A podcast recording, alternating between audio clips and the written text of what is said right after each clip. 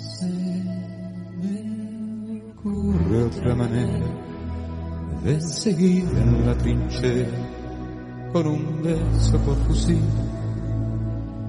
El Solar, un podcast de LT Radio. A mí no me toca tu disparo, yo ando de blindado en la caravana. Yo soy Miguel Alejandro Hayes y te invito al Solar. Este es un podcast para hablar de Metatranca.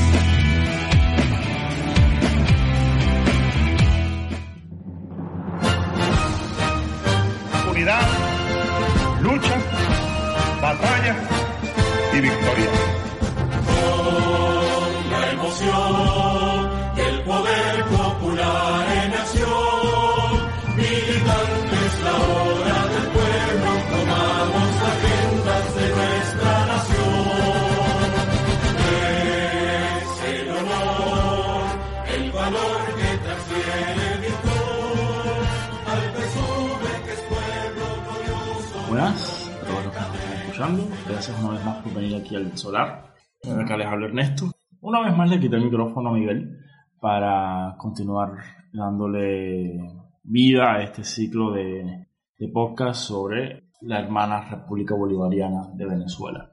De cara al- a los próximos comicios legislativos del 6 de diciembre, a nosotros aquí en el Solar nos hemos propuesto hacer toda esta, esta cronología de hechos a fin de, de darle a usted que nos esté escuchando las principales herramientas o una noción de todo lo que ha ocurrido para que se entienda cómo es que Venezuela ha llegado a- al estado en que está hoy, por qué y cuáles son los precedentes que inducen el actuar de los actuales actores políticos, tanto externos como internos, chavistas, opositores, etc. Y de cara a eso, quizás darle un poco de, de pautas para que pueda usted, no sé, si le interese, tener una idea, una visión o eh, especular respecto a cuál sería el, desarrollo de los acontecimientos. Hoy por hoy vamos a hablar de la era Chávez, esa era que se entiende entre el 98 y el 2013, cuando fallece.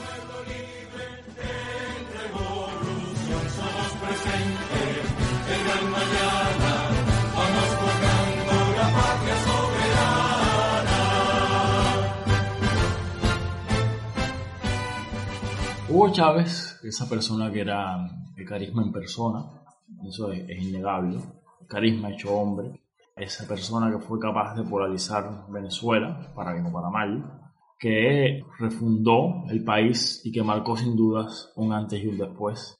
Una persona extremadamente polémica. Hay un- una anécdota que yo no, no suelo hacer mucho, y es que Chávez fallece un 5 de marzo, justamente el día de mi cumpleaños. Yo recuerdo aquel 5 de marzo de 2013, alrededor de las 4 de la tarde, estaba entrando yo a- la casa, venía de, haber comprado el cake, y recuerdo que había puesto Telesur y que me sorprendió, me impactó ver un cartel rojo con letras inmensas que decía muerte de Chávez. Él estaba enfermo, es cierto, pero yo nunca llegué a pensar que él se iría a morir. La verdad es que no lo vi. Inclusive, y esto no, no lo suelo comentar mucho con mis amigos, al, al día siguiente recuerdo que pensando en, en todo esto de Chávez, su muerte, hasta llegué a, a derramar alguna que otra lagrimita por ahí. Por supuesto que en esa época no, no sabía ni de la misa a la mitad, no sabía nada de esto de lo que había pasado en Venezuela y tenía la visión que nos venden aquí o que nos venden aquí en Cuba respecto a, a Chávez y el chavismo. Punto y aparte, como cubano que soy, como persona que, que vio florecer en parte la economía cubana en la década pasada gracias al- a las subvenciones venezolanas. O por lo menos, si no florecer la economía, más bien mitigar un poco las penurias que estaba viviendo este país. Le digo a, como cubano a los venezolanos, muchas gracias. Muchas gracias porque ustedes, independientemente de su posición política, su posición ideológica, de lo que piensen o dejen de pensar respecto de Cuba, les garantizo que no importa lo que ustedes piensen del gobierno cubano, yo pienso muchas cosas mucho peores. Pero esos recursos que se invirtieron acá en Cuba, eh, haciendo atracción de la parte que se perdió por ahí, ustedes saben que las matemáticas contables a veces no son 100% exactas. Donde entran 100 millones salen 50, pero independientemente de todo, sí, sí les quiero decir en nombre del pueblo cubano, gracias por esa solidaridad que como país tuvieron con nosotros y que siguen teniendo a pesar del, del complejo cuadro económico en que se encuentran. Dicho eso, la era Chávez inicia en 1998, ya de esto habíamos hablado en el podcast anterior, cuando Chávez gana las elecciones presidenciales por primera vez, promueve el proceso constituyente, se promulga esta constitución que a mí me gusta mucho, sobre todo, repito, porque ellos se atrevieron a pensar. Ellos tomaron la, la tripartición de poderes clásica de Montesquieu y a mi juicio la mejoraron. O sea, la elevaron a pentapartición. Desde el ámbito del derecho constitucional, siempre nos hemos estado preguntando, a ver, ¿qué hacemos con estos órganos? El sistema electoral, la fiscalía, la defensoría del pueblo, la Contraloría o el Tribunal Contralor, ¿qué hacemos con ellos en el mapa conceptual del Estado? ¿Cómo los concebimos? Bueno, sí, son entes autónomos de la administración, pero que no son parte del Ejecutivo, porque no se subordinan a él. Otros dicen, bueno, sí, la Contraloría sobre todo, es un ente asesor del, Congreso, del Legislativo, pero no es parte del Legislativo.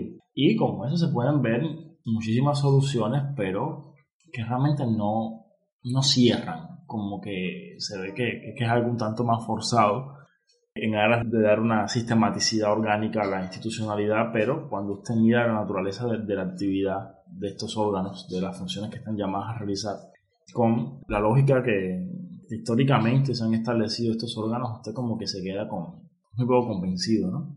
La constitución de Venezuela tuvo, era aquello de iniciar un ciclo constituyente en, América Latina y dijo, que estos poderes de los que les estoy hablando formarían unos cuartos quinto poderes. Poder ciudadano, cuarto poder, y el poder electoral, quinto. Junto a los clásicos, entiéndase legislativo, ejecutivo y judicial.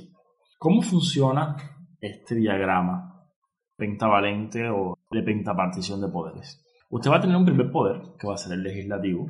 El legislativo va a tener un rol preponderante dentro de este, dentro de este esquema en el legislativo van a morir en última instancia después de un proceso relativamente complejo, bueno, bastante complejo, de preselección de, de candidatos. Será el legislativo quien tenga por dos terceras partes de sus miembros la última palabra para determinar quién ocupa o no qué puesto. Será la Asamblea Nacional quien tenga también la, facultad de legislar. Y en este caso habrá menos tres tipos de leyes. Están las leyes ordinarias, aquellas que requieren a la aprobación de una mayoría absoluta de los miembros. Estarán las leyes habilitantes, y ojo, estas van a ser muy importantes, que serán aquellas que, aprobadas por tres quintas partes de sus miembros, le concedan al Ejecutivo, entiéndase al presidente de la República en Consejo de Ministros, la potestad de dictar decretos con fuerza de ley sobre materias que originalmente deberían ser objeto de regulación por parte del legislativo. Y una, una tercera categoría de leyes que son las llamadas leyes orgánicas, que son aquellas que vienen a refrendar lo relativo a la, estructura de poderes del Estado, a regular lo relativo a los derechos fundamentales de los ciudadanos y aquellas otras materias que la Constitución así expresamente lo señala. Por los subgéneros de este modelo de, de ley es que requieren dos terceras partes para su aprobación, modificación o eventual derogación. O sea, un nivel de consenso bastante elevado.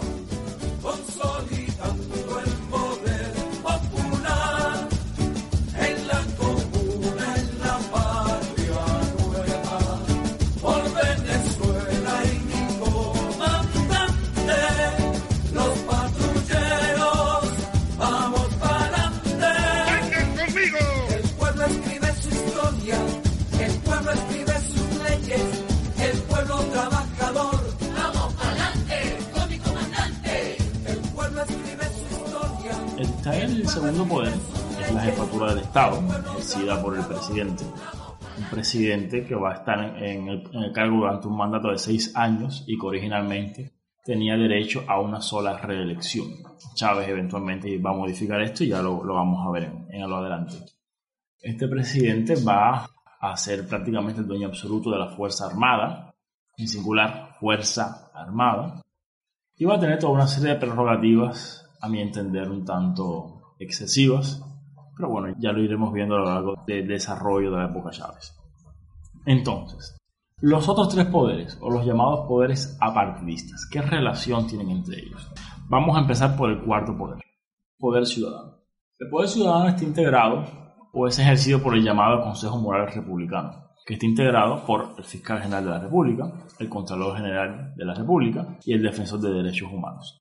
Estas personas son designadas en última instancia por la Asamblea Nacional, ya se los había dicho. Pero el procedimiento es un poco más complejo que eso. Primero, se nombra un comité de postulaciones integrado por miembros de la sociedad civil que van a preseleccionar candidatos que sean a su juicio idóneos.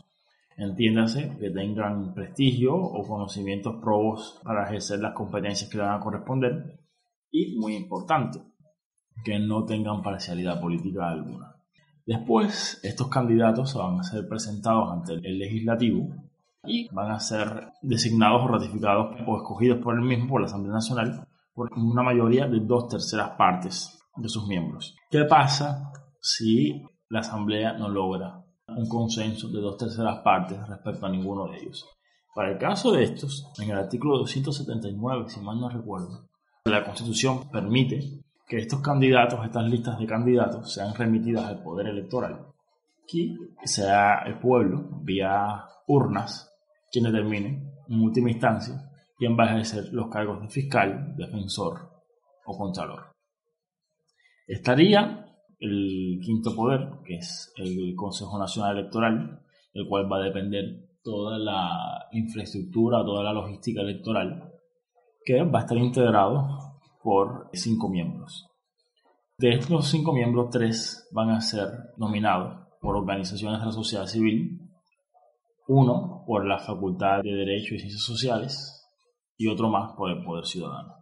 Igualmente se presentan ante un consejo de postulaciones convocado al efecto, va a ser una preselección y va a enviarla a la Asamblea Nacional para que por dos terceras partes determine en definitiva y última instancia quienes van a ser los rectores del Consejo Nacional Electoral.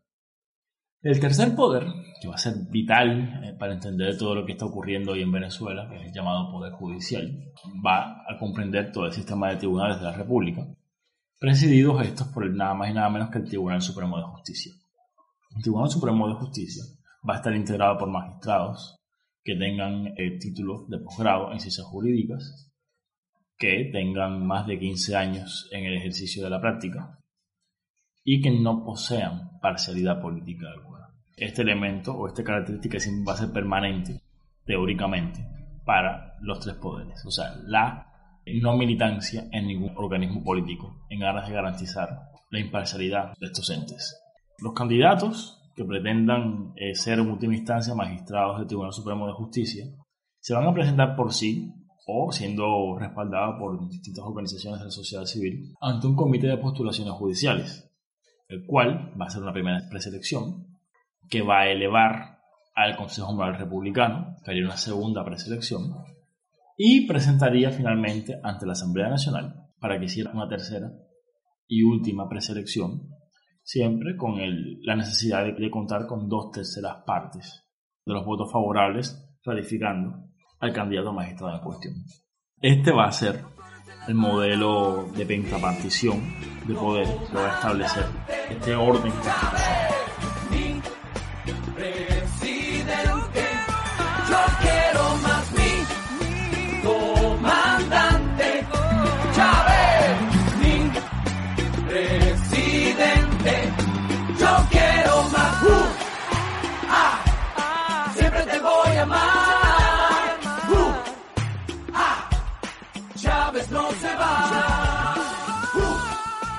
La época chavista, en la institucionalidad venezolana se refiere, es, si se me permite, la cronología de la caída de estos poderes. La Asamblea Nacional siempre va a estar, por un motivo u otro, bajo control mayoritario de la formación chavista. El Ejecutivo va a estar en manos de Chávez. Estos poderes, de un marcado corte político, por supuesto que van a obedecer a la tendencia chavista. Eso nadie se los puede reprochar. Pero estos poderes, eventualmente, o sea, los llamados poderes apartidistas, judicial, ciudadano o moral y electoral, van a estar o van a terminar cayendo también en la órbita de esta facción política que es el chavismo. ¿Cómo ocurre eso? Bueno, la génesis quizás se remonta a la propia constituyente de 1999. La constituyente del 99 declaró en emergencia al Poder Judicial, a cuyos efectos nombró una comisión de emergencia judicial que nombró directamente un nuevo Tribunal Supremo de Justicia. O sea, la anterior Corte fue reducida, disuelta, y surge un Tribunal Supremo de Justicia que, bueno, se va a parecer bastante a esta constituyente en la cual los chavistas tuvieron un peso preponderante.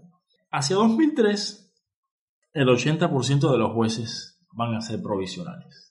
Eso significa que, como mismo te puse, te puedo quitar libremente sin tener que promover un expediente ante un tribunal disciplinario y por unas, las causas que yo determino. Hay un nivel de discrecionalidad muy alto y eso va a repercutir o a devenir en desmedro de la imparcialidad del Poder Judicial y de la calidad de sus actuaciones judiciales, de sus fallos.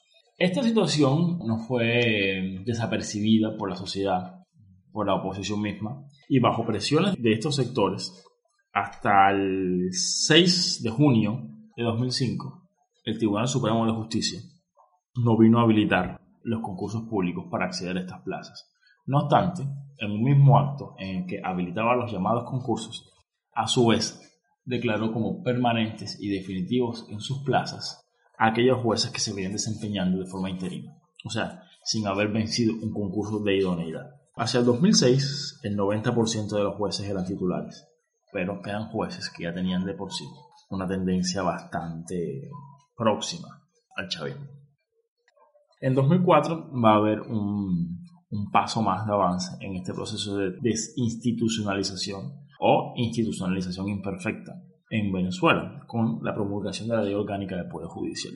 Lo que les había referido anteriormente de que se requerían las dos terceras partes de los votos en, en la Asamblea Nacional para el nombramiento o remoción de los magistrados del Tribunal Supremo, en esta ley orgánica el legislador va a determinar que no, que bastará con una mayoría simple, o sea, una mayoría que los chavistas en todos casos siempre pudieron alcanzar cómodamente para nombrar y remover a los magistrados del Tribunal Supremo de Justicia, con una lista de, de causales extremadamente larga y ambigua, como por ejemplo se podría remover a un juez o un magistrado del Tribunal Supremo de Justicia cuando hubiese cometido actos que lacerasen la majestad del Poder Judicial. ¿Qué es lacerar la majestad del Poder Judicial. Quizás en un contexto mucho menos polarizado y donde el respeto a la institucionalidad es el pan nuestro de cada día, esto pasaría mm, desapercibido, o sea, sin, sin mayores conflictividades. No obstante, en un contexto como el de Venezuela, esto habría paso o habría un nuevo rumbo, un nuevo capítulo en este ciclo de desconfianza que se fue entronizando sistemáticamente. Hacia 2005, la Sala Constitucional, ya de por sí adicta al chavismo, nombró una nueva comisión de reestructuración y funcionamiento del Poder Judicial que vino a continuar la labor de aquella comisión que había nombrado la, antigua Asamblea Nacional Constituyente. Estos jueces, esta asamblea funcionó hasta 2011 y terminó de purgar definitivamente al Poder Judicial de todos aquellos jueces que no fuesen particularmente adeptos al chavismo o dejando al menos alguna que otra minoría imparcial eh, ustedes saben, eh, en aras de, dar cierta imagen, de dar cierta apariencia, pero igual, un sector tan minoritario que quedaba reducido a la, impotencia. De hecho, eh, la situación estaba tan, tan a la cara, como diríamos aquí en Cuba, estaban tan descuidados los chavistas, que hacia 2010, en un contexto en que ellos controlaban el 100% del legislativo, se dieron el lujo de nombrar o designar magistrados al TCJ, Tribunal Supremo de Justicia, antiguos diputados chavistas de esa legislatura.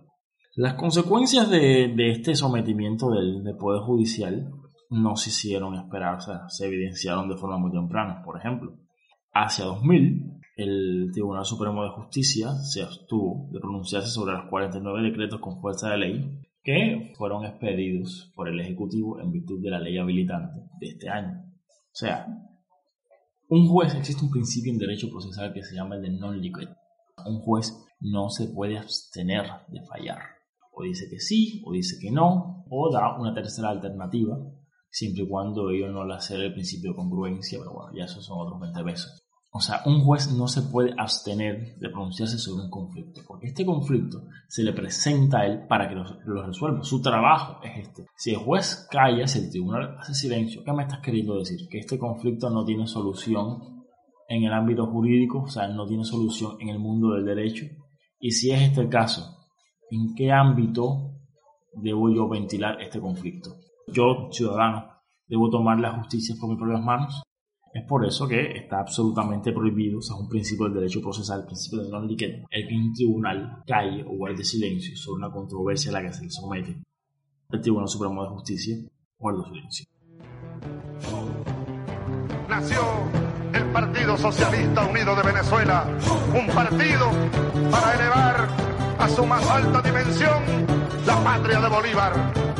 PSV, la fuerza de los pueblos, PSV, fuerza de los pobres, PSV, de hombres y mujeres, PSV, de los trabajadores, PSV, América Latina. Entre 2005 y 2014, el Tribunal Supremo de Justicia dictó en total unas 45.474 decisiones en general. De ellas, ninguna afectó al gobierno. En 2004 fue anulado el nombramiento del vicepresidente del Tribunal Supremo de Justicia. O sea, una vez nombrado, la Asamblea igual decidió revocar este nombramiento.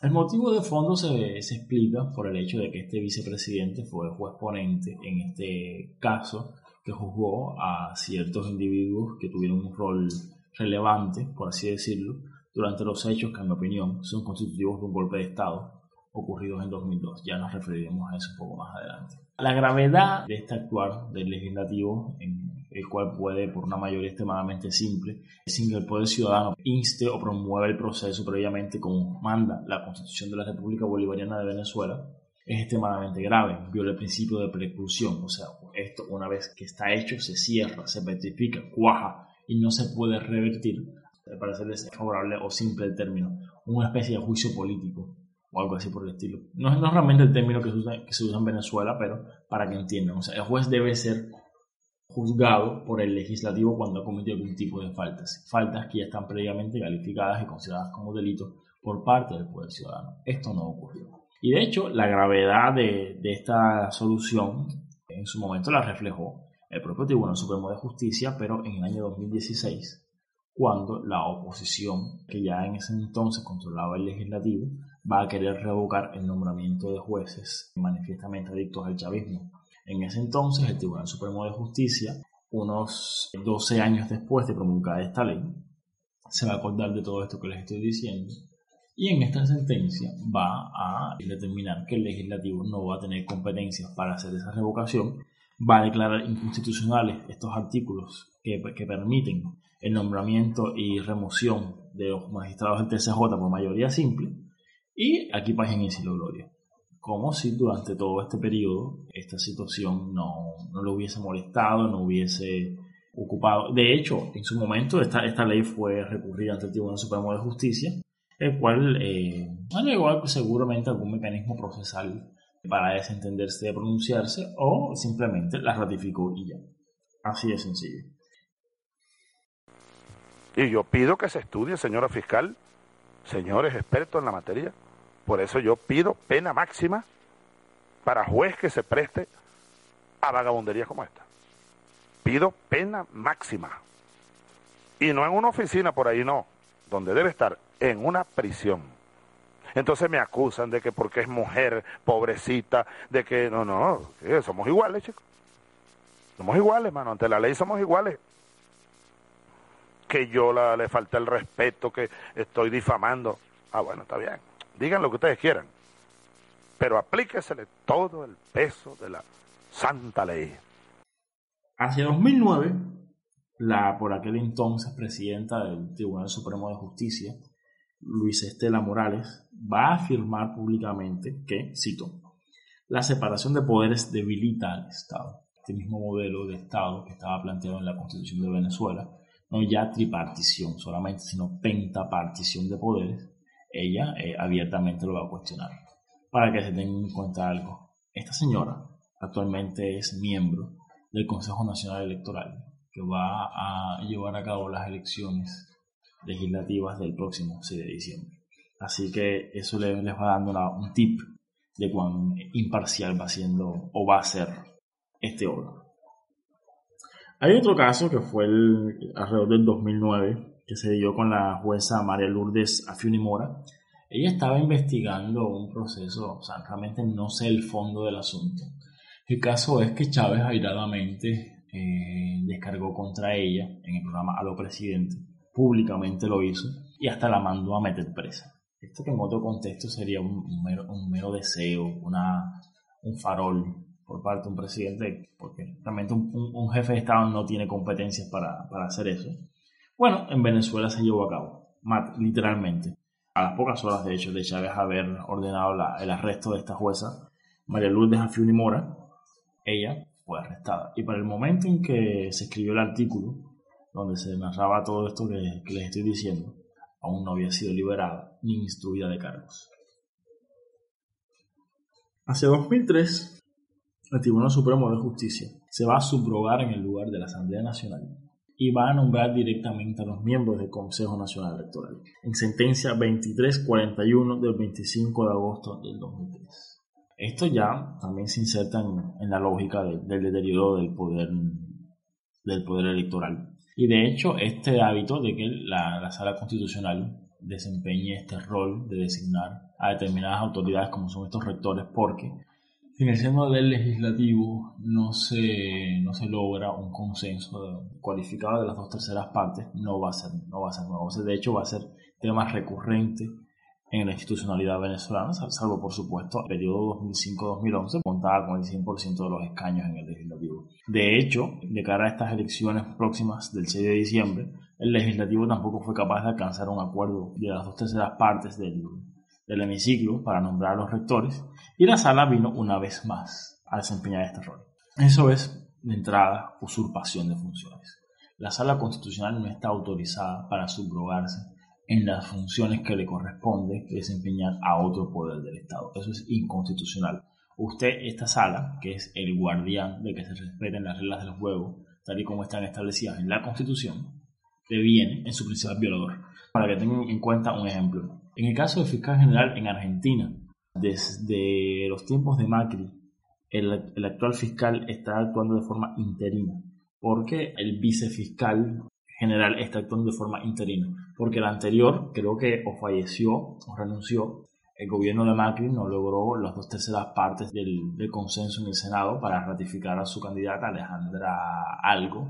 Y hasta el sol de hoy se sigue debatiendo en Argentina cuál va a ser el candidato que va, va, definitivamente a sustituir o a desempeñar de forma permanente este cargo. Estas situaciones no son para nada deseables, pero en última instancia es al sector político que le corresponde sentarse a la mesa, negociar, ponerse de acuerdo. No, no es una solución que se deba dar directamente desde la sala constitucional, desde el ámbito judicial.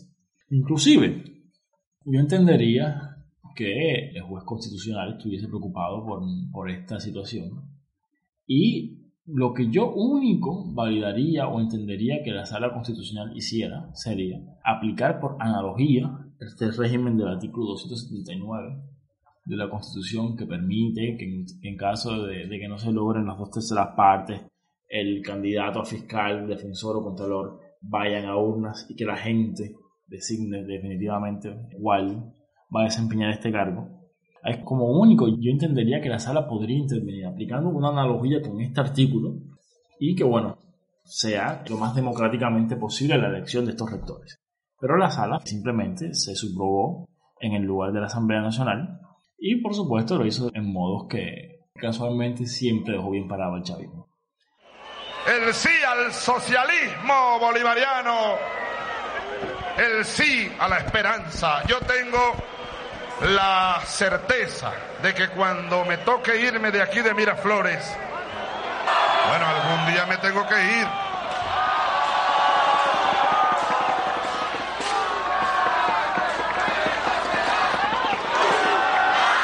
Algún día me tengo que ir y cantarle a una novia y volver, volver,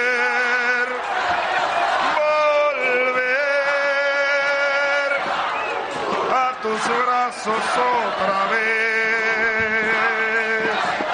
Llegaré hasta donde estés, yo sé perder, yo sé perder. Quiero volver, volver, volver. Ahora bien, ¿cómo ha sido la relación en relación al, al resto de los poderes? Más de lo mismo. Poder electoral. El Consejo Nacional Electoral, designado eh, primeramente por la Asamblea Nacional Constituyente del 99, fue un consejo manifiestamente pro-oficialista, pro-chavista. Y eso va a hacer que los principales actores políticos del país no los reconozcan como árbitros de los procesos electorales. De hecho, la Sala Constitucional, aparentemente en un último sesgo de decencia, y sin estar del todo ocupada aún por el chavismo, también quizás por, por un, había un contexto de presión bastante fuerte en el seno de la sociedad. De hecho, eh, las vistas fueron transmitidas en, vivo por televisión. La Sala Constitucional acogió un amparo de la por entonces Comisión Nacional Legislativa, que era la comisión permanente que continuaba sesionando, pero del antiguo Congreso de la República de Venezuela, o sea, de, aquel Congreso bicameral que la constituyente disolvió, bueno, su comisión permanente sí quedó sesionando. Van a ser ellos quienes impongan intereses el, recurso de amparo ante la sala constitucional y esta va a permitir a esta comisión que a su vez proceda a seleccionar a nuevos rectores del Consejo Nacional Electoral. Para este proceso no sé si este procedimiento tan exquisito que mandata la Constitución del 99, pero sus miembros eran mayormente personas independientes del gobierno.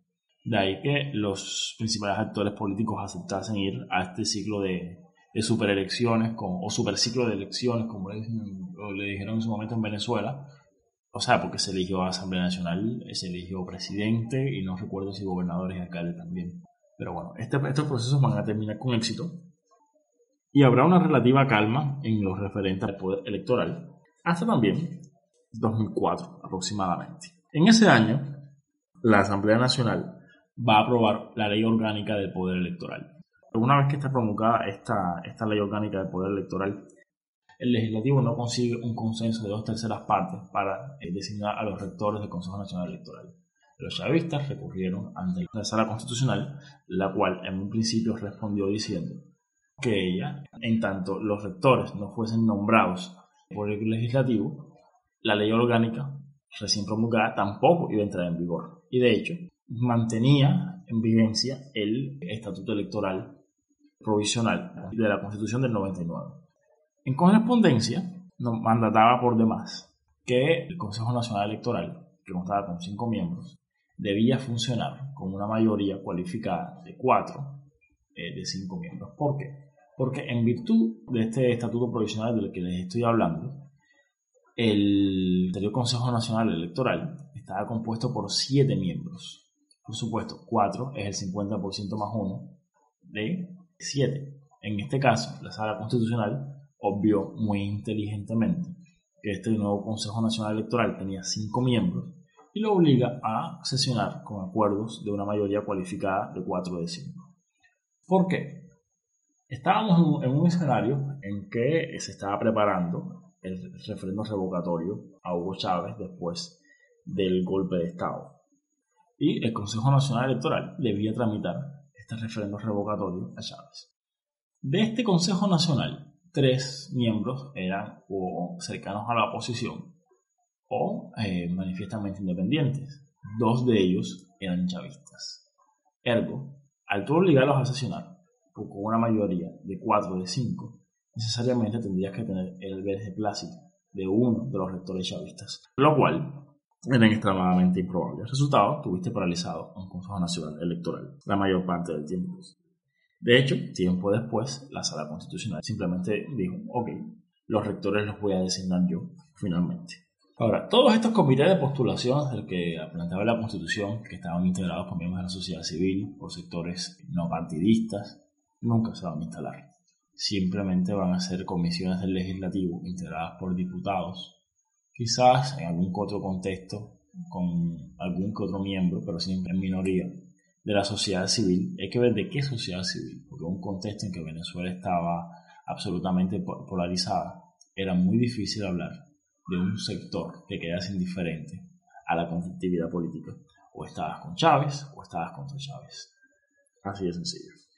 Por ende, ni siquiera bajo el, el mandato legislativo en que la oposición va a tener mayoría cualificada de dos terceras partes, ni siquiera este modelo tan pro sociedad civil se va a llevar en todo el honor del ser revolucionario, del ser antiimperialista, socialista y soberano. Vamos abriendo camino, iluminando activos y venciendo la oscuridad.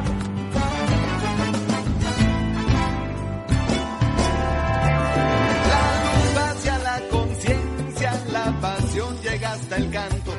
Las palabras infinitas siembran y van. En cuanto al poder ciudadano, tan solo diré que el primer fiscal general de la República que tuvo Venezuela bajo el mandato chavista fue nada más y nada menos que Isaías Rodríguez. Isaías Rodríguez, nombrado para tal efecto el 9 de enero de 2001, había llegado al poder o había llegado a, a la palestra política de la mano de Hugo Chávez en calidad de vicepresidente ejecutivo. Este señor renuncia a la vicepresidencia para desempeñarse como fiscal general. O sea, ¿qué tan probable es que este señor desempeñase sus funciones con independencia, objetividad e imparcialidad si tenía una simpatía política manifiesta por el señor Chávez? Ante el defensor de derechos humanos han habido defensores y defensoras. No sé realmente de ellos mucho que, habrán hecho en este contexto polarizado, en este contexto conflictivo. El último de ellos, y el más tristemente célebre, ha sido Tarek William Saab. Tarek William Saab se venía desempeñando como defensor general de los derechos humanos hasta que finalmente Luis Ortega en 2017 fuese depuesta por la aún instalada Asamblea Nacional Constituyente del 2017 y empezase a desempeñar simultáneamente la función de Defensor General de Derechos Humanos con la de Fiscal General de la República. Una, una dualidad, a mi entender, un tanto de dudosa constitucionalidad, por decirlo suavemente. El Contralor General, o desde la Contraloría General, va a ser otro tanto. Nombres no tengo, pero en todo este periodo en que la, la corrupción era manifiesta y evidente, la Contraloría jamás se erigió como una vanguardia de la lucha anticorrupción. Los principales expedientes abiertos por la, la Contraloría históricamente han sido contra políticos opositores.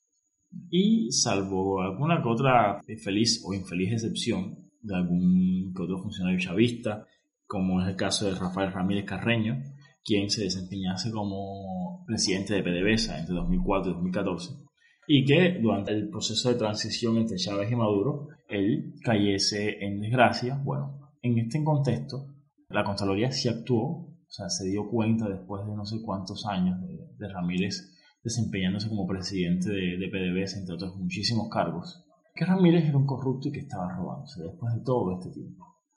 Entonces, salvo con finalidad política, la Contraloría va a tener un, un rol o una existencia meramente formal, pura virtualidad. Y ahora esa élite de PDVSA ha pasado la línea. Han comenzado a pasar la línea. Entonces yo anuncio lo siguiente. Anuncio la destitución, despido de las siguientes personas. Ya está bueno. Las siguientes personas. Eddie Ramírez, director gerente hasta el día de hoy de Palmavén. Pa' afuera.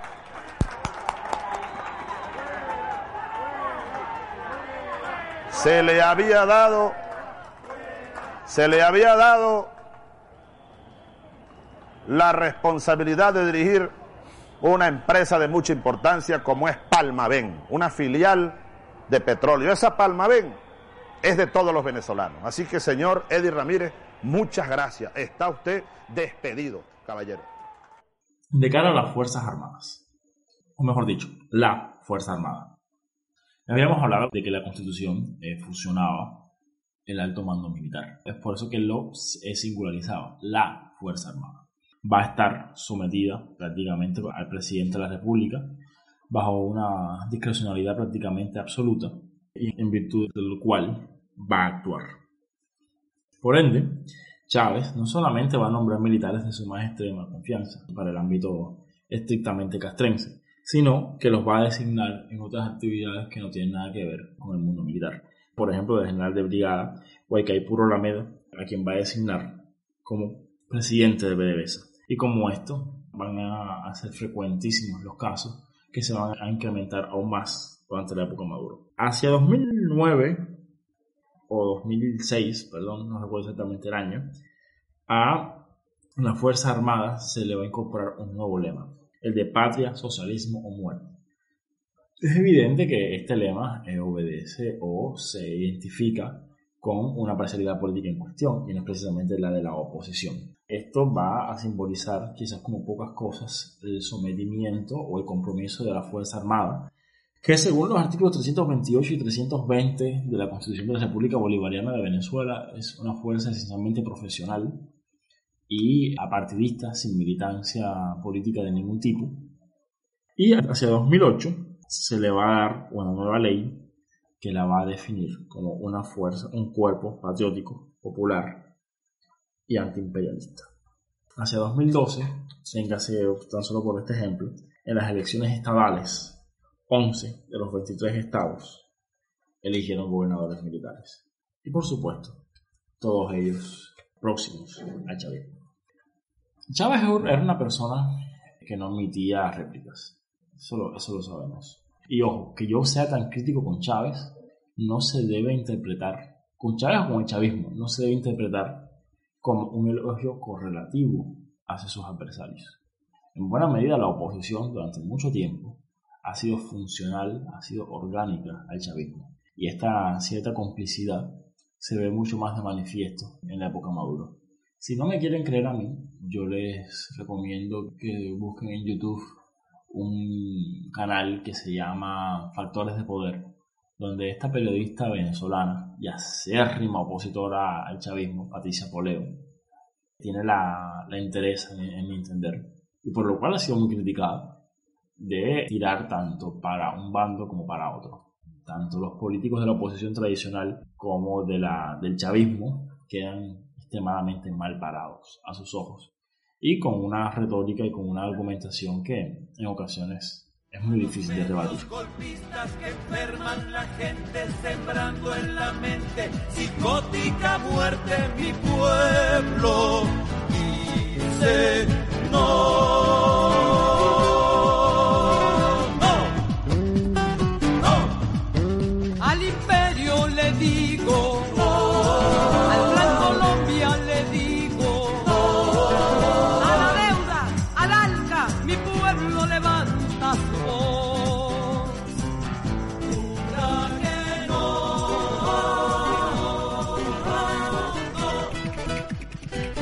Una vez que Chávez llega al poder, él va a sustituir, es lo que les estaba diciendo, este, este estilo tradicional de hacer política al que están acostumbrados en Venezuela.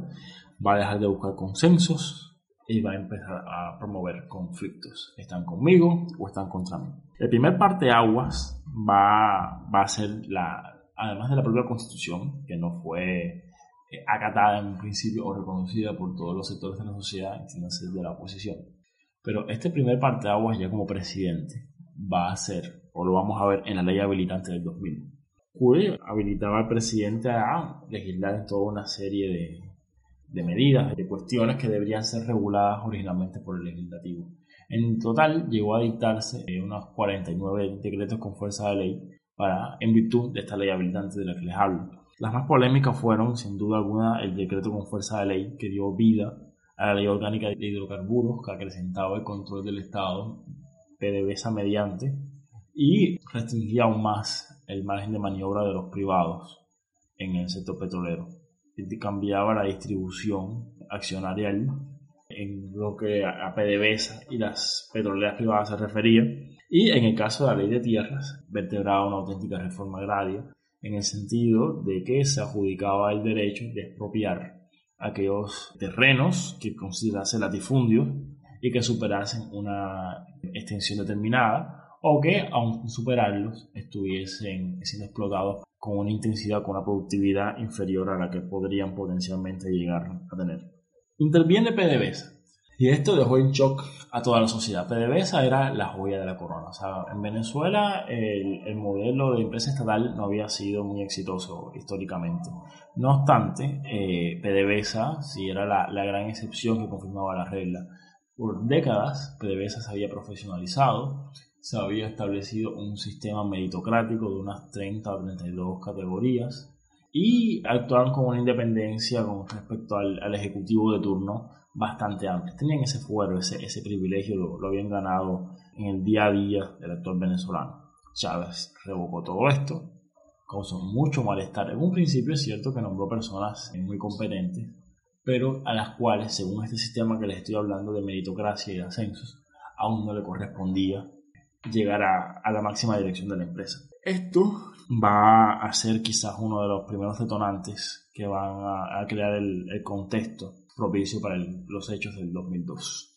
En su momento, Chávez llegó a, a crear una, una, contabilidad paralela con PDVSA. Estos ingresos que recibía el Estado venezolano por concepto de exportación o producción de petróleo, ya en buena medida no van a ir a la contabilidad estándar o clásica del Estado venezolano, ya no van a pasar por las reservas del Banco Central y ya no van a constar en el presupuesto del Estado venezolano aprobado ley mediante por el legislativo. O sea, el presidente va a tener una alcancía personal que va a poder usar con entera discrecionalidad. Hacia el 2002 existía una situación, enfatizo, eh, conflictiva, una, una situación polémica, y se desencadenaron toda una serie de hechos respecto a los cuales ni los propios venezolanos aún no saben del todo, no hay un consenso unánime en cuanto a la valoración de qué ocurrió en abril del 2002. Chávez había sido electo por el 56% de los votos en 1998, la primera vez que se postuló a la presidencia. Pero por este nuevo estilo, su popularidad había caído hacia un 30% aproximadamente. El bloque parlamentario chavista, que en 2000 contaba con 115 diputados, había empezado a sufrir bajas debido a personas que no estaban de acuerdo con las tendencias radicales que exhibía el presidente, quizás la aproximación a cierto país tropical gobernado por una persona que tampoco era muy dada a hacer elecciones y a afeitarse. Eso hizo que este bloque de diputados disminuyese de 115 a 86, con lo cual perdió la, la, capacidad o este poder de mayoría cualificada por dos terceras partes. Y la ya mencionada intervención de PDVSA provocó el caldo, el ambiente propicio para que hubiese un estallido. ¿De qué tipo? Bueno, el que hubo.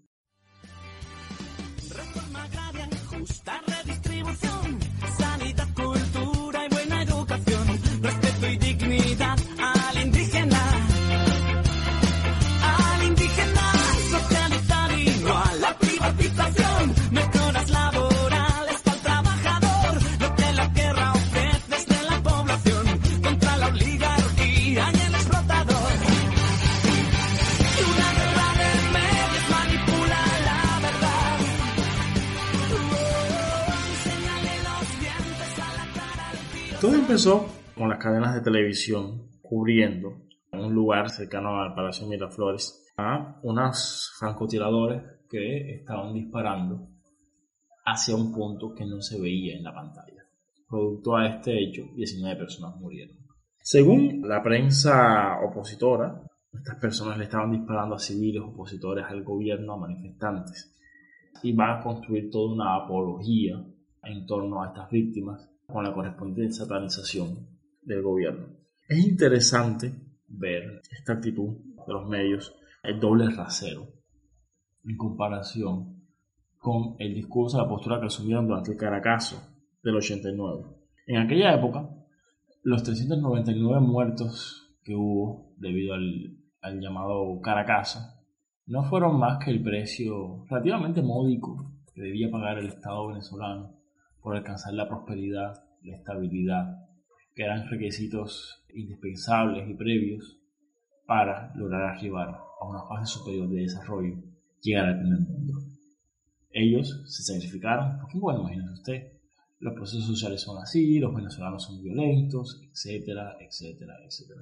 En cambio, en este periodo, este, en este momento, en 2002, los medios iban a ser extremadamente críticos con las autoridades, las van a señalar como culpables de lo ocurrido y van a sumarse a las voces que estaban pidiendo la destitución de Chávez. Según los chavistas, estas personas a quien le estaban disparando era a vehículos blindados de la Policía Metropolitana al servicio del, del alcalde opositor Alfredo Peña y que para, para que se movilice la policía eh, presuntamente opositora a un gobierno en medio de un golpe de Estado. Bueno, imagínense ustedes, dejen correr su imaginación. Y eh, hipotéticamente a esto es a lo que están disparando estos francotiradores. En este contexto Chávez tuvo la, la grandeza, a mi entender la, la, grandeza, porque para hacer esto hace falta ser grande. Ah, fue un cobarde. No, mentira. Chávez no era un cobarde, para nada. A ellos sí les saco las castañas del fuego. Tuvo la grandeza de negociar su, su eventual renuncia para detener el derramamiento de sangre a cambio de que se le permitiese irse del país. El general Lucas Rincón, que era el interlocutor entre Chávez y el resto de los militares, sería el encargado de anunciar esta, este acuerdo. De hecho, la carta de renuncia llegó a imprimirse, pero nunca a firmarse. ¿Por qué? Porque los militares se negaron a dejarlo venir hacia Cuba. Por lo cual, entonces dijo, ok, no firmo, sigo siendo presidente de la República, aunque acepto ser apresado. Mientras esto está ocurriendo, Carmona, uno de los mandamás de la élite empresarial venezolana, va a ser entronizado como presidente por un lapso extremadamente breve, a pesar de que recibió reconocimiento internacional de muchos países o, bloques comunitarios como creo que fueron la Unión Europea y Colombia. España y Estados Unidos sí mantuvieron una postura un tanto más, más conservadora, llamando al, diálogo, al restablecimiento del Estado democrático, eh, haciendo gala o, o, hincapié en la preocupación que sentían, etcétera, etcétera, pero nunca tomaron partido por uno u otro, al menos no por lo que estuve viendo, al menos no en un primer momento. Sea como sea, este señor, Carmona, va a declarar derogada la constitución del 99, va a disolver los poderes creados a su amparo, entiéndase, Asamblea Nacional, Tribunal Supremo de Justicia, Fiscalía, etcétera, etcétera, etcétera, etcétera. No obstante, si hubo una reacción popular contra este actuar manifiestamente golpista y además que, se vendió como un gobierno manifiestamente elitista. En su momento, o sea, solamente era de personas blancas. En su momento hubo alguien que le recomendó a Carmona que llamara a cierto líder sindicalista del Partido Acción Democrática, que era negro, y lo hiciera su vicepresidente, para darle un poco más de equilibrio al gabinete y hacerlo quizás un poco más representativo de las clases populares, pero la verdad es que no funcionó. Una vez que Chávez es vuelto a, a poner en el poder y que aún así logra sobreponerse al paro petrolero del, del año siguiente, Chávez finalmente se somete a este proceso revocatorio, lo gana y queda absolutamente consolidado como dueño indiscutible de la situación política en Venezuela.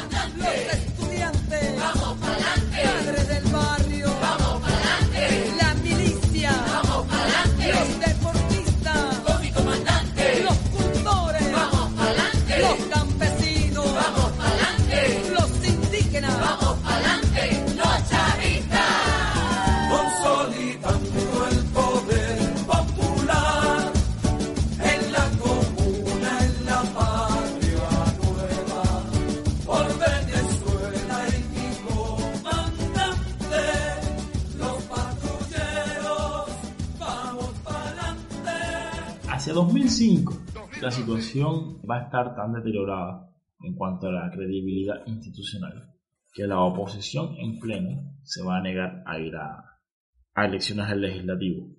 Como consecuencia de esto, la Asamblea Nacional en la legislatura del 2006 al 2011 va a ser 100% chavista. De hecho, la oposición pensaba, dada la, ahora mismo les, les debo las cifras, perdónenme, pero dado lo, bajo que fueron el ranking de participación en estas elecciones, sobre todo de cara a la tradición venezolana, la oposición pensó que el Consejo Nacional Electoral iba a declarar nulas estas elecciones, iba a quizás disolverse para eh, que se nombrasen nuevos rectores, en fin, iban a buscar mecanismos de diálogo con la oposición, pero esto no ocurrió. Y el resultado, hubo entre 2005, 2006 perdón, y 2011 un legislativo absolutamente chavista y que le fue manifiestamente leal y funcional a Chávez para desempeñar sus, o sea, continuar implementando su programa político para estos efectos inmediatos absolutamente nefasto. Y Digo absolutamente nefasto porque Chávez va a aprovechar esta preponderancia en el legislativo para impulsar una serie de reformas constitucionales en dos momentos. Una va a ser en 2007, si mal no recuerdo, en que se presentaron un amplio rosario de medidas y que eventualmente, entre las cuales estaba, por supuesto, la reelección indefinida del jefe de Estado, del presidente. Este, esta, esta reforma pasó, pero a luz por el legislativo, pero cuando se sometió a referéndum, los chavistas perdieron por un margen supuestamente muy escaso. Chávez reconoció la, la derrota inmediatamente, pero aún así, a lo largo de este periodo, o sea, las reformas constitucionales que están impulsando igualmente se implementaron vía ley. Por ejemplo, las comunas, estas divisiones territoriales inferiores a los municipios, le llamaríamos los, los CDR venezolanos, no sé si la analogía sea correcta, pero estas instituciones que van a ser un instrumento más en la implementación del, del programa chavista fueron implementadas en este periodo vía legal. El nombramiento de los magistrados del Tribunal Supremo de Justicia por mayoría simple igual ya estaba, ya estaba vigente. La autonomía del Banco Central igualmente cayó, no la respetó. Y como esto, otras tantas y tantas y tantas cosas. Chávez no va a quedar conforme con, con los resultados del referéndum y se va a preparar para ir una vez más a la carga en 2009, quizás, pero esta vez por la vía de la enmienda. A ver, la Constitución de la República Bolivariana de Venezuela plantea eh, tres formas, al menos, de reformarse. Dos de ellas parciales, una de ellas total. La primera de ellas, yendo de la, de la más leve a la más absoluta, es la enmienda. La enmienda tiene como objetivo modificar uno o varios artículos específicos dentro de la Constitución, los cuales deben ser ratificados por dos terceras partes. La propuesta de enmienda debe ser ratificada por dos terceras partes del legislativo y eventualmente se obedece a referéndum. La reforma constitucional es un poco más amplia y tiene un procedimiento similar. Y en ambos casos, los principios estructurales neurálgicos del ordenamiento venezolano no se pueden tocar. Solamente estos serían pasibles de ser revisados mediante una Asamblea Nacional Constituyente. ¿Cómo se nombra una Asamblea Nacional Constituyente? Muy sencillo hay toda una serie de sujetos que están legitimados para convocar eh, una consulta popular, dígase plebiscito, eh, donde se le va a preguntar al pueblo si quiere o no una Asamblea Nacional Constituyente y se le va a proponer las bases comerciales. Es básicamente lo que hizo Chávez en el 99. ¿Quiénes son los sujetos que están legitimados a, convocar esta Asamblea Nacional? El presidente, la Asamblea Nacional por dos terceras partes, los municipios consejos parroquiales por dos terceras partes del, de los existentes en el país y el, el electorado vía iniciativa popular por una, una, mayoría determinada, una mayoría cualificada. Sea como sea, en este caso, Chávez ya había iniciado o intentado un proceso de reforma previamente.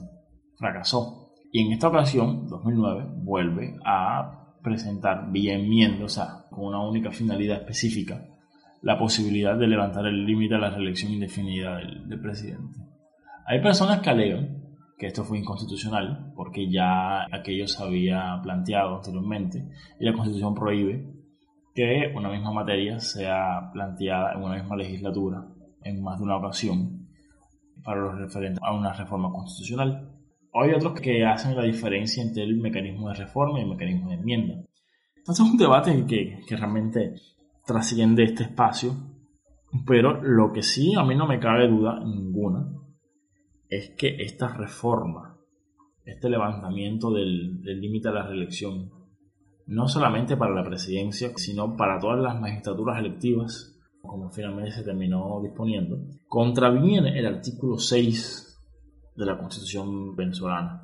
O sea, hay un principio que es de la alternabilidad, que históricamente ha sido, estado consagrado en el derecho constitucional venezolano de forma histórica y que eh, al amparo de la estructura que establece la constitución de la constitución de Venezuela no se puede modificar sino mediante una constituyente esta constituyente no se convocó, por ende, no se debería haber hecho esta modificación. Esta modificación es de dudosa constitucionalidad.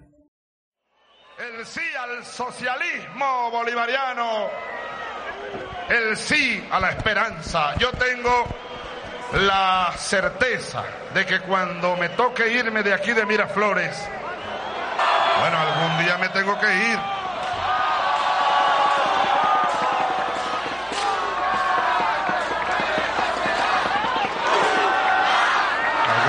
Tengo que ir y cantarle a una novia y volver, volver, volver a tus brazos otra vez. Llegaré hasta donde estés, yo sé perder, yo sé perder. Quiero volver, volver, volver. De cara a la economía, más que un Chávez, va a haber varios Chávez. O sea, no es cómo fue el manejo de la economía venezolana bajo Chávez, sino cuándo, en qué periodos va a Chávez a actuar de un modo u otro. Hay un, un autor, se los debo el nombre, pero que me gustó mucho porque escindió en tres etapas la era Chávez en cuanto a su gestión, en cuanto a su administración. Habría una primera etapa, que es la llamada de continuidad y estabilización macroeconómica, que va de 1999 a 2003. Chávez en este periodo va a ser mucho más moderado de lo que aquí en Cuba podríamos concebir.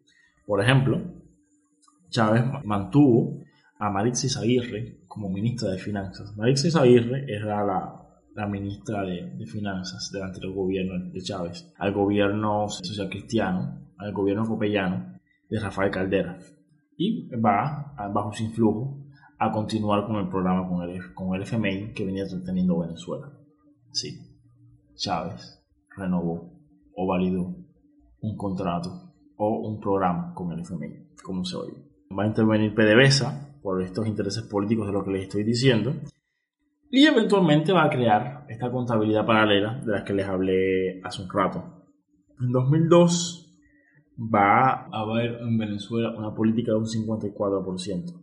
Hacia 2007 esta pobreza va a disminuir a un 27.5%, que es un dato bastante positivo.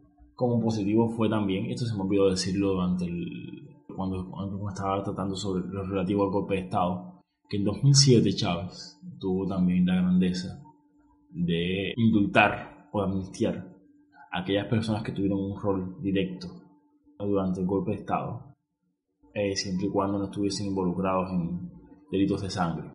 Eso fue una, una, muy inteligente, si se quiere ver, o sea, una apuesta decisiva a la reconciliación, aunque gestos como estos se vieron muy eclipsados por, por esta retórica polarizante que siempre lo caracterizó a él. Chávez igualmente va a reconocer la deuda externa de heredar al gobierno de Rafael Caldera, no va a devaluar la moneda, va a alentar la inversión extranjera, va a solicitar préstamos al Banco Interamericano de Desarrollo e inclusive en su actuación va a favorecer la inversión de empresas rusas, chinas e iraníes en, el país. Según el Banco Central de Venezuela, todo va a ser eh, en el ámbito social. El coeficiente de Gini, que es este indicador que mide la igualdad en una sociedad, donde uno es la desigualdad perfecta, absoluta, una persona lo tiene todo, el resto no tiene nada, y cero es la igualdad perfecta, donde todos tenemos exactamente lo mismo, por supuesto, ambos extremos irrealizables, pero bueno, este coeficiente de Gini se va a modificar y de, desde el 0.44 que mostró en 2000 va a subir al 0.48 de 2005. Un claro y preocupante indicador de que la desigualdad estaba subiendo. A, a, aquella frase que el rey de España, el rey de España tuvo suerte, porque yo no oí, yo no oí lo que él me dijo. Pero que, que le pusieran música, esto, esto es mucho más, ¿cómo se llama? ¿No? Susceptible de que le pongan música. Un bailecito aquí. ¿Cómo que? ¿Ah? En el baile de zapato. como, una- como, como aquella canción, como es, en la fiesta de Blas, en la fiesta de Blas, todo el mundo salía con los zapatos viendo para atrás. En 2003 al 2008 va a haber, y este es el segundo periodo de Chávez, va a haber una expansión del Estado al amparo de este, o financiada por este boom petrolero que va a vivir el país a raíz de que el barril va a pasar de 22 a 87 dólares. La producción de PDVSA, no obstante, va a caer a unos 300.000 barriles por día. El pico de producción de PDVSA de unos 3.8 millones de barriles de petróleo por día se va a alcanzar en 1998, el año en que Chávez llegó al poder. Desde entonces, la producción venezolana no va a hacer otra cosa que caer. No obstante, va a haber un incremento en el precio del petróleo. El gobierno no se lo- y el país no se lo van a hacer sentir en general. Igualmente, aparentemente, va, esto va a alentar el derroche, la ineficiencia, la improductividad, al punto de que con, este, con estos ingentes ingresos petroleros, Chávez se va a dar el lujo de cuadruplicar la deuda externa entre 2006 y 2012 y va, va a terminar ascendiendo a unos 113 mil millones de dólares que hacia 2015, o sea, comparen esta cantidad con el PIB venezolano, que hacia 2015 va a ser de 239.572 millones de dólares. O sea, una cifra bastante elevada. De hecho, si algo caracterizó la, la época chavista también, fue esta ola expropiatoria que azotó a Venezuela bajo su gobierno. Hay una anécdota bastante interesante que es la ocurrida en la cumbre decimoséptima de jefes de Estado de Iberoamérica, ocurrida en Santiago de Chile. En esa cumbre donde fue tan famosa porque Juan Carlos I espetó a Chávez con aquel que ¿por qué no te callas? Porque bueno, Chávez realmente estaba bastante insoportable, bastante impertinente, si me permiten mi opinión. Pero bueno, bien o mal que haya hecho el rey, lo cierto es que al día siguiente Chávez, en las tres jornadas próximas, anunció públicamente que él iba a ver, estaban haciendo las empresas españolas en Venezuela, que las iba a seguir bien de cerca. Y ante eso, dado la historia que tenía Chávez y Venezuela en general, los empresarios se van a asustar y van a iniciar una, un éxodo masivo desde el empresariado español y con todos los daños que ello conlleva no solamente al sector privado, sino a la economía en general. Posteriormente a, este boom petrolero va a sobrevenir ya un periodo de, relativa crisis, de relativa, digo relativa porque en comparación a, a cómo está hoy, vamos, que se va a comprender entre 2009 y 2013, año en que él falleciera. Hacia 2009, él va a reformar la ley del Banco Central, tal como ya he comentado, para que el banco financie directamente el déficit público que venía increciendo. Si usted revisa el artículo 320 de la Constitución de Venezuela, usted va a encontrar que hay una manifiesta contradicción. Este artículo, en un determinado apartado, establece que en el ejercicio de sus funciones, el Banco Central de Venezuela no estará subordinado a directivas del Poder Ejecutivo y no podrá convalidar o financiar políticas fiscales deficitarias. O sea, más claro ni el agua. La Constitución está diciendo A, la ley está diciendo B. O sea, va a ser burda y abiertamente inconstitucional esta reforma y ahí va a estar uno de los tantos gérmenes que va a dar lugar a que hoy Venezuela tenga la mayor inflación del mundo. O sea, una situación dramática. Otro ejemplo de esta agresividad de Chávez hacia el sector privado fue esta alocución que hiciera él contra un tal Mendoza. Discúlpeme que diga un tal Mendoza, que no conozco su nombre de pila. Aparentemente propietario de las empresas Polar. No sé el trasfondo de- del asunto, pero sea lo que sea la, la proyección que tuvo Chávez cuando citó, cuando dijo, y cito, si él sigue agrediendo al gobierno, por más Mendoza que sea, por más sangre azul que sea, le voy a quitar todo a, la Polar. Se la expropio. Si sigues mamando gallo, te voy a quitar. Yo no sé qué habrá hecho el tal Mendoza para eh, merecer este, esta ira de Chávez, pero si lo que estaba haciendo Mendoza por conspirar contra el gobierno se entiende algún acto relativo a subvertir el orden republicano e institucional del Estado, entonces, en ese caso, lo que procedería no es expropiarle polar, es procesarlo penalmente. Si lo que estuviese haciendo Mendoza, el tal Mendoza, no era más que un acto constitutivo de oposición política, como es normal en el mundo civilizado, entonces lo siento mucho, presidente, pero el derecho de propiedad no está supeditado a la simpatía política o la sumisión al ejecutivo de turno. Lo. Este es un mensaje directo a los que están por ahí politiqueando dentro de las empresas y diciendo que son un desastre. Mendoza se pone bravo y arremete porque él cree que él cree que está más allá de las leyes. No, camarada, no. No, lo que voy a hacer es expropiarle. Si él sigue agrediendo al gobierno y respetando a este país, por más Mendoza que sea, por más sangre azul que sea, le voy a quitar toda la polar, chico. Toda, toda. Te la expropio, mano. No tengo problema contigo, Mendoza. Yo no tengo problema. A mí no me van a estar chantajeando porque vengan las televisoras y arremeten y que no me importa nada, chico. El deterioro de Venezuela, desde el punto de vista económico, va a ir casi de la mano del deterioro de la salud del propio presidente Chávez, al punto de que ya hacia 2012 los indicadores no eran nada buenos. En 2016, Venezuela cerró, creo que fueron cuatro años seguidos de recesión, o sea, una recesión que empezó en 2012, aún Chávez vivo, y realmente va a marcar una, una etapa de, de decadencia, finalmente, que terminó pasando de su principal factura en la época Maduro. Independientemente de, la, de lo bueno o lo malo que haya dejado Chávez, sin lugar a dudas fue o marcó un antes y un después. Y no quiero ofender a nadie, pero veo en el chavismo un equivalente a lo que es el peronismo en Argentina. O sea, este movimiento que cuando el caudillo fundamental vivió pudo haber cometido miles de errores, pero que ha dejado un legado propio. Ha tomado una identidad y que independientemente de que la, la ola antichavista en su momento se va a sentir en Venezuela, cuando finalmente eso tome el desenlace que sea, dudo mucho que independientemente de cuán fuerte sea esta ola o esta reacción hacia las manos del chavismo, dudo mucho que el chavismo en algún momento vaya a desaparecer. Creo que ya llegó para quedarse. Opositores y chavistas, en un contexto mucho más civilizado, van a tener que aprender a vivir entre sí y a aceptar las reglas del juego.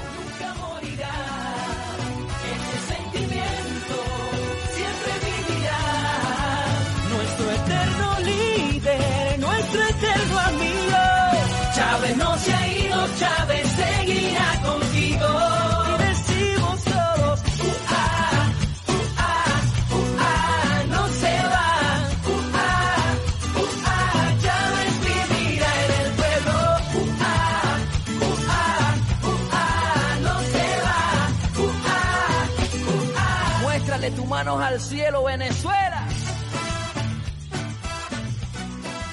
Voy a ir cerrando ya, pero no haberlos aburrido del todo. Si quieren, escriban a Miguel y pídanle que por favor en esto que no hable más de Venezuela, que no venga a hablar más de Venezuela, que venga más a solar, que uno entendería, ¿eh? Hasta yo me estoy quedando dormido. Pero, sin duda alguna, eh, esto, esto de Venezuela es, es dramático. Esto que ha ocurrido. Y no todo es culpa de Maduro. De ahí la importancia de entender qué ocurrió, o sea, someramente, bajo la época chavista. Yo me voy despidiendo ya y espero verlos próximamente ya cuando, cuando estemos en, el, en la época de Maduro. Chao, chao. Sierpe que sueña América dividida. El que levantó el mendigo y compartió su comida,